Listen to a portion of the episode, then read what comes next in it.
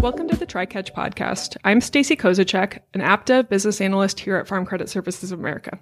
Today we are talking about how Farm Credit Services America is utilizing technology and agile processes to improve our customers' ability to manage their operations. Our guests today are Kyle Perry and Carly Jacobson from our customer education team. Could you guys tell us a little bit more about yourselves and your roles here, please? Yeah, so I'll start. Thank you so much for having us. I'm Carly Jacobson. I'm a customer education specialist. And actually, I started in this industry as a K 12 instructor. So started in kind of a formal education setting and ha- over time have evolved to an adult learning educator. So kind of takes it from that formal education to a more informal space. And as we make that transition to that informal space, we get a lot more interested and invested in technology and evolving our learning to um, hit our learners' needs a little bit more effectively. So right now I am actually um, engaged with customer facing learning. Previously had done more internal training, but that customer facing learning presents its own challenges, which is uh, really fun to solve with technology. And I'm Kyle Perry. I lead the team that includes customer education. And my background is in adult learning, education, and training. But I grew up on a farm. So I care a lot about what we try and do uh, in the agriculture industry and especially related to customer facing education. And uh, started here uh, over two and a half years ago as the first customer education employee. Awesome. Thank you guys for being here. I'm, I'm looking forward to this conversation. Part of it is that we're pretty siloed in app dev as far as what we get to learn about for what our customers are experiencing. At least I personally am. I don't get to interact with customers every day. So I'm excited to hear about what we're doing to get that bigger picture of what we're providing for our customers. So and I'm really excited about the conversation because I think we can learn a lot from app dev and the processes that you use to discover customer needs. And we're trying to learn from that too. Perfect. To start us out, could you guys give us a little background of what your teams do? So we're, um, in a nutshell, responsible for the customer facing education and training, which today looks like in person meetings, some digital education, and a whole lot of uh, pilot programs and experimentation. It's Farm Credit Services of America Investment in Agriculture. We're a customer owned financial cooperative. So our board, which is made up of farmers, ranchers, made up of producers, cares a lot about investing in the ability of our customers to be able to manage their operations. Better financial and business acumen, better managed operations, stronger operations, stronger company. It's sort of a snowball effect. So that's the charge that the team has is to invest into our customers to help them be better managers of their operations. So the better our customers do, the better we do is in yeah, long and Yeah, definitely. And I think that applies to more than just customer education, mm-hmm. which personally I think is really exciting about working for a customer owned cooperative. Awesome. We're here to talk about how we are utilizing technology to enhance our customer experience. You've recently started using webinars. Could you talk about how you got started with that and how it's going? Yeah. And so I started this whole conversation saying we're doing informal learning. Um, and I kind of am going to go back to there because there's some challenges with informal learning. And that's really because we have to think about how do we meet our customers where they are when they have a problem and so one of the things we can do is take different initiatives that we have and evolve them into point of need type of learning situations. So we have been doing growing on meetings for a really long time and they're in-person meetings. They happen once a year. They're great meetings for our, our customers. But there is this gap from meeting to meeting, this annual meeting that they were going to. And we were looking to figure out how to reach these customers ongoing throughout the year to further their learning in that same area of marketing and risk management. So there's a lot of ideas. There's webinars, there's podcasts, there's e-learning, there's all different types of ways we can engage with our customers. And for the first run, we decided to go ahead and go for that webinar, that kind of live broadcast feel for our customers. So in order to do that, we thought, okay, what is this going to look like? Let's find our experts. Let's engage experts to help us communicate that need. Let's find a small group of people and test it out and see if it's going to work for them. So we started out with a small group of customers, got our experts on the line and trial ran our first 30 minute webinar. Sounded good, worked good, made a few adjustments and moved to a slightly larger audience. Tried again. New topic, same thing. Made a couple adjustments, worked good you know, and eventually over that first six, eight months, we continued to make small changes until we thought we had the formula just about right. At which point we continue to look to how to scale that to even more customers, more topics, more ways to reach out to that group of people. So kind of taking an agile mentality with that a bit of how you're not, you didn't create 20 web- webinars out of the gate and then released them all at the same time. Um, you actually learned from your processes, you made adjustments, small adjustments to it. It's not drastic. This one wasn't perfect, so let's scrap it. Just small adjustments over time to make your process better. Yeah, and we certainly didn't start saying this is this is the solution to the problem. We started saying we think this might be the solution. Let's try it. And we just continued to adjust as we learned more and more over time. And it turned out it only took minor adjustments to get to where we are today, which looks very different than it was in the first, the very first episode. So we've continued to iterate on that and found that the formula really does work and validated our beliefs with customers. there were a couple things as I reflect back on that that I think have been pretty impactful in terms of learning to iterate the webinar product itself, if you call it a product, is um, first off that first group that was invite only with some customers that we knew would be pretty straightforward and genuine in the feedback that they would give us. And then the other thing that's interesting is it's now called two economists and a lender. That sort of came about because our subject matter experts were two external economists mm-hmm. and we paired them with a lender teammate to provide our perspective and really didn't start out with that label but now it's stuck as we moved along something that we just learned along along the way And I would say that lender aspect of our expertise is some of the most interesting insights that are brought to each episode. They love that they're changing the different experts that we have showing up. We've had a couple of requests for repeat experts, in fact, but you know, it just continually changes the flavor of the webinar just enough to keep people engaged. Kyle, you mentioned to me prior to this recording that your team is moving away from a rigid learning design towards a more agile mentality, which our listeners should be able to relate to. Mm-hmm. What sparked this direction and how has that been received by your team?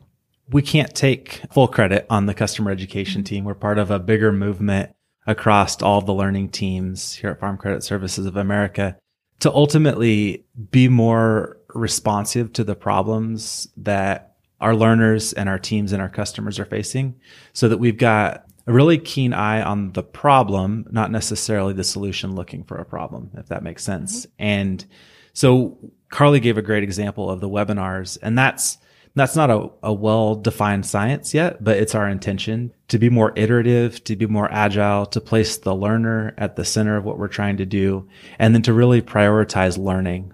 And I say prioritize learning. That's funny mm-hmm. because we're talking about customer education and learning. I mean, learning from the experimentation that we're doing. So to prioritize that learning so that it, it informs the next step. And so we've done a few things to improve our abilities to work this way.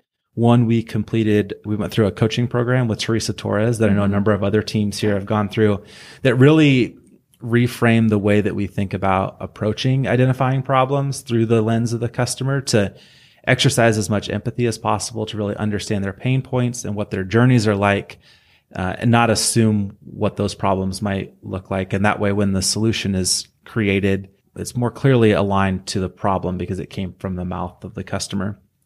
We also place a, place a really heavy emphasis on feedback. Um, we get that formally through surveys from our programs. We also will ask customers when they're attending, what do you think of this? Get direct one-on-one feedback. And then the feedback and input from our sales teammates who work really closely one-on-one with customers. They have a really good insight as far as what the industry and what our customers are going through. And so we place a, a lot of emphasis there. And then there's, there's other places that aren't directly conducted for the purpose of getting customer education input, but we can find some nuggets of information there. Things like our customer experience tracker, where customers will say, Hey, I wish you were doing X, Y, or Z because I see that need in my own operation with my son or daughter that's coming back. So we look for nuggets there too. And mm-hmm. it's, it's all sort of in the goal of amassing as much information as possible with knowing what the customer ultimately needs. So I like that tie into product management because, like you said, several of the AppDev teammates here have gone through either training with Teresa Torres or Melissa Perri or other versions of product management.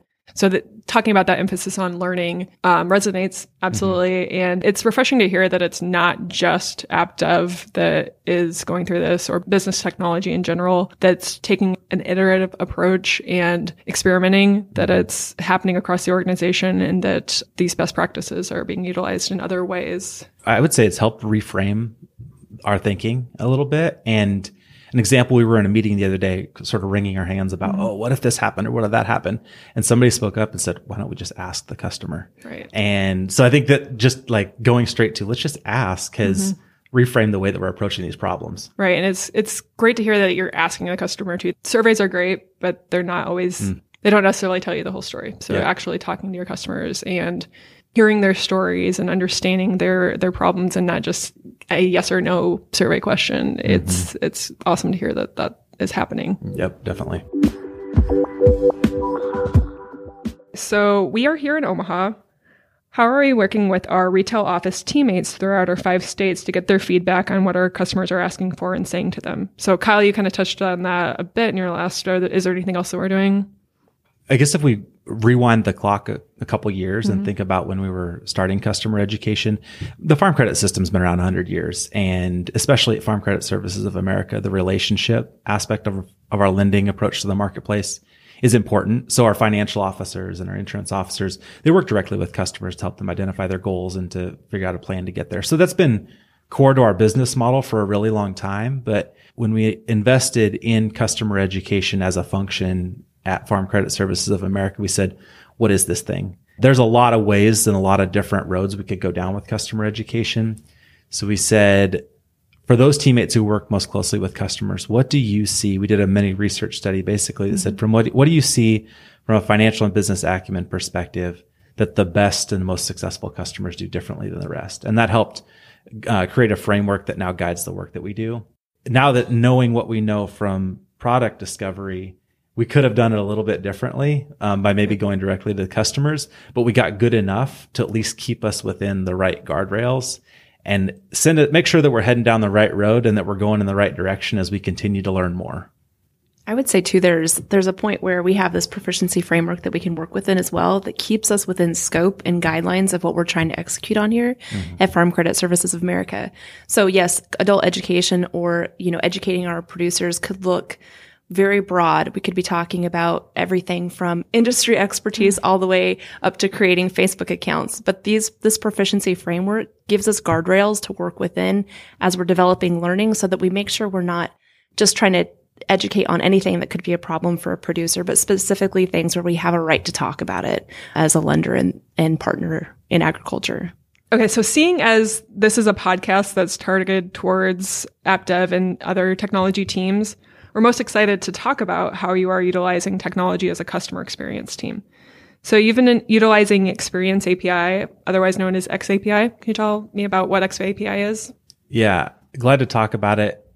Utilizing XAPI might be a bit of a stretch to exactly Okay. how much we've done so far, but I think it's a really exciting future, unlocks a lot of possibilities to ultimately deliver value to customers through education that's impactful that helps them manage their operations. So XAPI is it's a new specification for learning technology. Learning technology has historically run on a standard called SCORM that I'm a, the non-technical guy describing this, but it mm-hmm. basically says for a standard, if you complete an e-learning course, it gives you a couple reports, complete, incomplete, pass, fail. And from a learning perspective, just because someone completed something, they watched a video or downloaded a PDF doesn't mean that they learned anything that's going to help them do something better. So what Experience API does, it's a standard that the industry has agreed to to help non-technical uh, learning designers design learning that will report and capture an insight about the way that the learner interacts with that digital learning in a way that's more meaningful. And uh, there's a whole bunch of other possibilities about how the data can be moved from one system to another and it's interoperable. And that's about the extent of the technology that I understand. But from my perspective, it really unlocks a lot of potential by creating a standard that's going to help us to ultimately understand what's most valuable to the end user and to the end end learner. And that's really what, what we care a lot about. Awesome. Has your perspective changed at all through this? So we ran we ran a pilot just using anonymous aggregated data about how learners interacted with a particular digital learning and it really gave us a lot of insight about how they're actually doing it because we could see which topics were of most interest because that's the stuff that's going to be most valuable later on because customer education is not required. So Right. if it's not accessed and not viewed as valuable, then you don't even get over the first step. So we were able to see a lot of insights about what the customer, what the user was actually valuing through that learning experience as opposed to just complete or incomplete. Are you able to get insights into customers that are actually returning and listening to more than one webinar or attending more than one webinar to get the feel for what different audiences are interested in if they are coming back for episode one, three, and five? Like, what is about one, three, and five that's enticing to this person? So the capabilities to individualize the feedback and the learning is definitely there.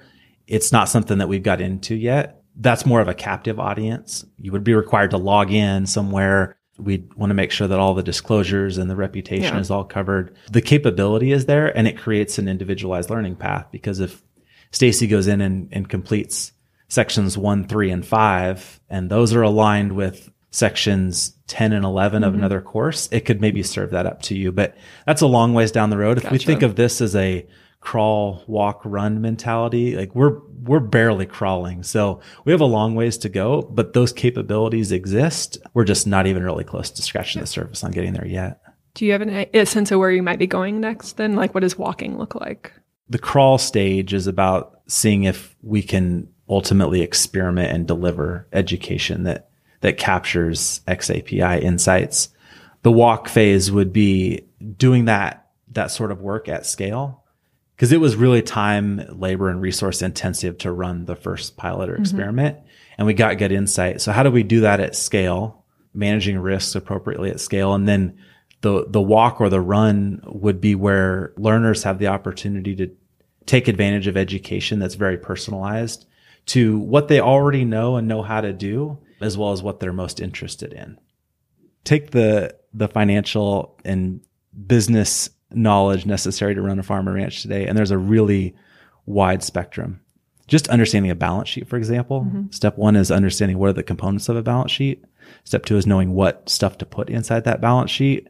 And then we get all the way down to understanding ratios, seeing trends and making business decisions from that balance sheet. So there's a lot to know and customized learning really helps make sure that the learner isn't wasting time or energy on Yeah. stuff that they already know or is too complex for them. Right. If there if there's this step ten in the process, if they haven't figured out step one and two, then you can't present them step ten. Exactly. Keep in mind, step 10 is going to look different for every learner. Yeah. It Fair. it's very rarely going to be the same step for farmer A as farmer B. So we've pretty well covered the current state of technology utilization for customer experience. What can you share with us about what the future state looks like? Are there other avenues you'd like to explore? Are there plans to test out with other technologies? Yes, we think about this all the time. Okay. So picture us going to an expo and we walk down all these aisles of all this amazing learning technology. And I'm telling you, there are a lot of people out there developing amazing um, resources we can use to deliver education in the most crafty, flashy, exciting way that you can possibly think of. But we have to take a moment and step back every single time when we go and look at these amazing technologies and remember to keep that learner in the center of it. And when, if we do that, then we have to go back to we need a problem. What's the problem that we're trying to solve for? So we always want to be really careful about getting too far ahead of finding a technology that we fall in love with. And I think Carl Horn said the best. Don't fall in love with your solution. And it's mm-hmm. the same thing for technology. Don't fall in love with a piece of technology and then look for a problem to solve with it. So my, that's my first response is just to say we want to be really careful about engaging in a specific technology before we know what we're using it to solve for. But on that end, there's also so much out there. There's a lot of venture capital and M&A act- activity happening in learning technology, which I think can maybe sometimes create solutions that aren't in touch with sound learning principles or or keeping the learner in mind. So we're focused on making sure that we don't have solutions looking for problems.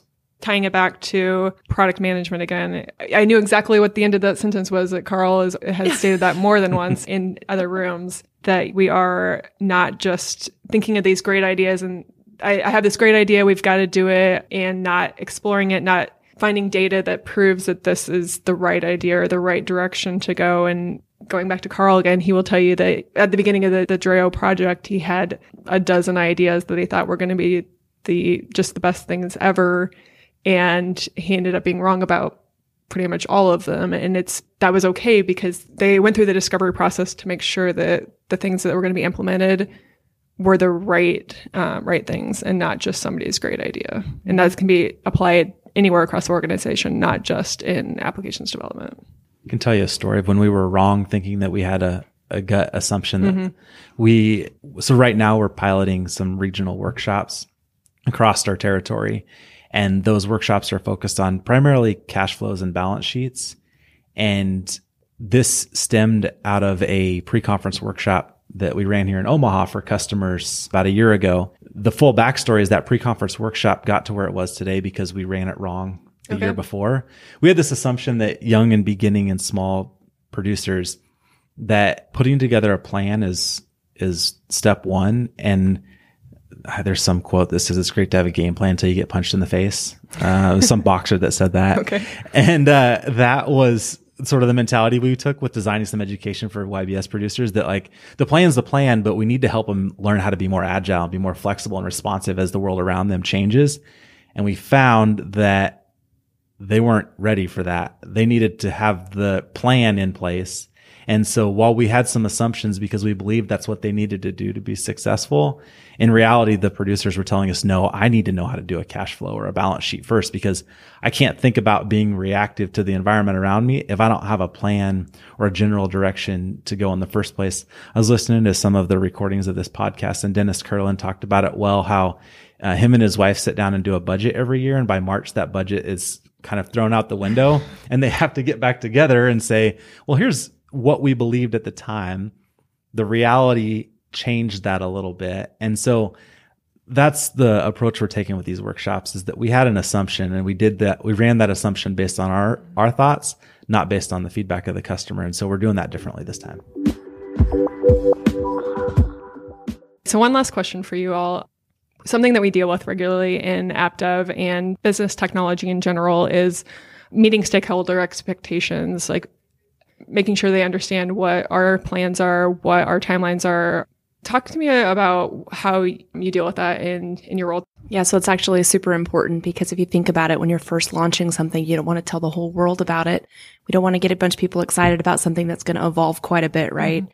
So we recently came up with a process of identifying what stage our different products or deliverables are in. So we have the first stage is the experimentation phase. And that's where we're, we're really looking at testing what our theory was and making sure that we're on the right track. And once we've pretty much validated our hypothesis, we kind of move it over to typically the scale phase of it. And so that, that scale helps us figure out now here's the answer at this small group of people. This worked out great. But as we scale it, what changes do we have to make so that it applies to a larger population? And at that, we're really looking to grow it. But there's a third stage, and that's that maintain and evolve, where we don't want to take our eye off the ball because the minute you do, something changes and it becomes irrelevant, right? So it's still in our vision to be looking at how it's working. But at that point, we're just continuing to make sure that it's still relevant in the space that we're delivering the learning. So those are kind of the ways that we identify where we might be in the process of evolution. Does not mean that we can't go back. We may move something, scale it up and stop at a certain scale, maintain and evolve and realize this is for a larger audience. And at that point, we could go back into the scale phase and look to move it to a different level or group of people. And I'd add that the way that we engage stakeholders, depending on what stage it's at, the way that we engage them is different. When we're in, when we're engaging stakeholders during the experimentation phase, we're really getting them excited about the vision and the problem that we're solving and then once we get to scale, it's about getting them really excited about the solution. So the regional workshops is about getting our, our regional retail leaders excited about the problem of delivering education on basic financial skills close to the farm or ranch. Now that we've got something that we feel comfortable about getting in front of hundreds and thousands of people, now we're in the scale phase where we're getting our retail leaders and our, our teammates excited about getting as many people to that as possible because we've sort of proven the concept. We've identified the solution compared to the problem. So you've got your champions of yep. the ideas out there that are recruiting and they're trying to find more people that have that passion. I would say too, in this stage, this is where communication is more important than ever. Um, in the experimentation, we're not like, we're not broadly broadcasting what we're doing. I mean, only to the stakeholders, but not to everybody, right? But once we hit scale, we're trying to get that message out there and it can sometimes be a little bit tricky because that's where we're, we're saying, Oh, we've got this group that's really engaged. How do we get these people to see what we're doing? How do we see this, get this group to engage with us and, and help us scale this learning? Mm-hmm.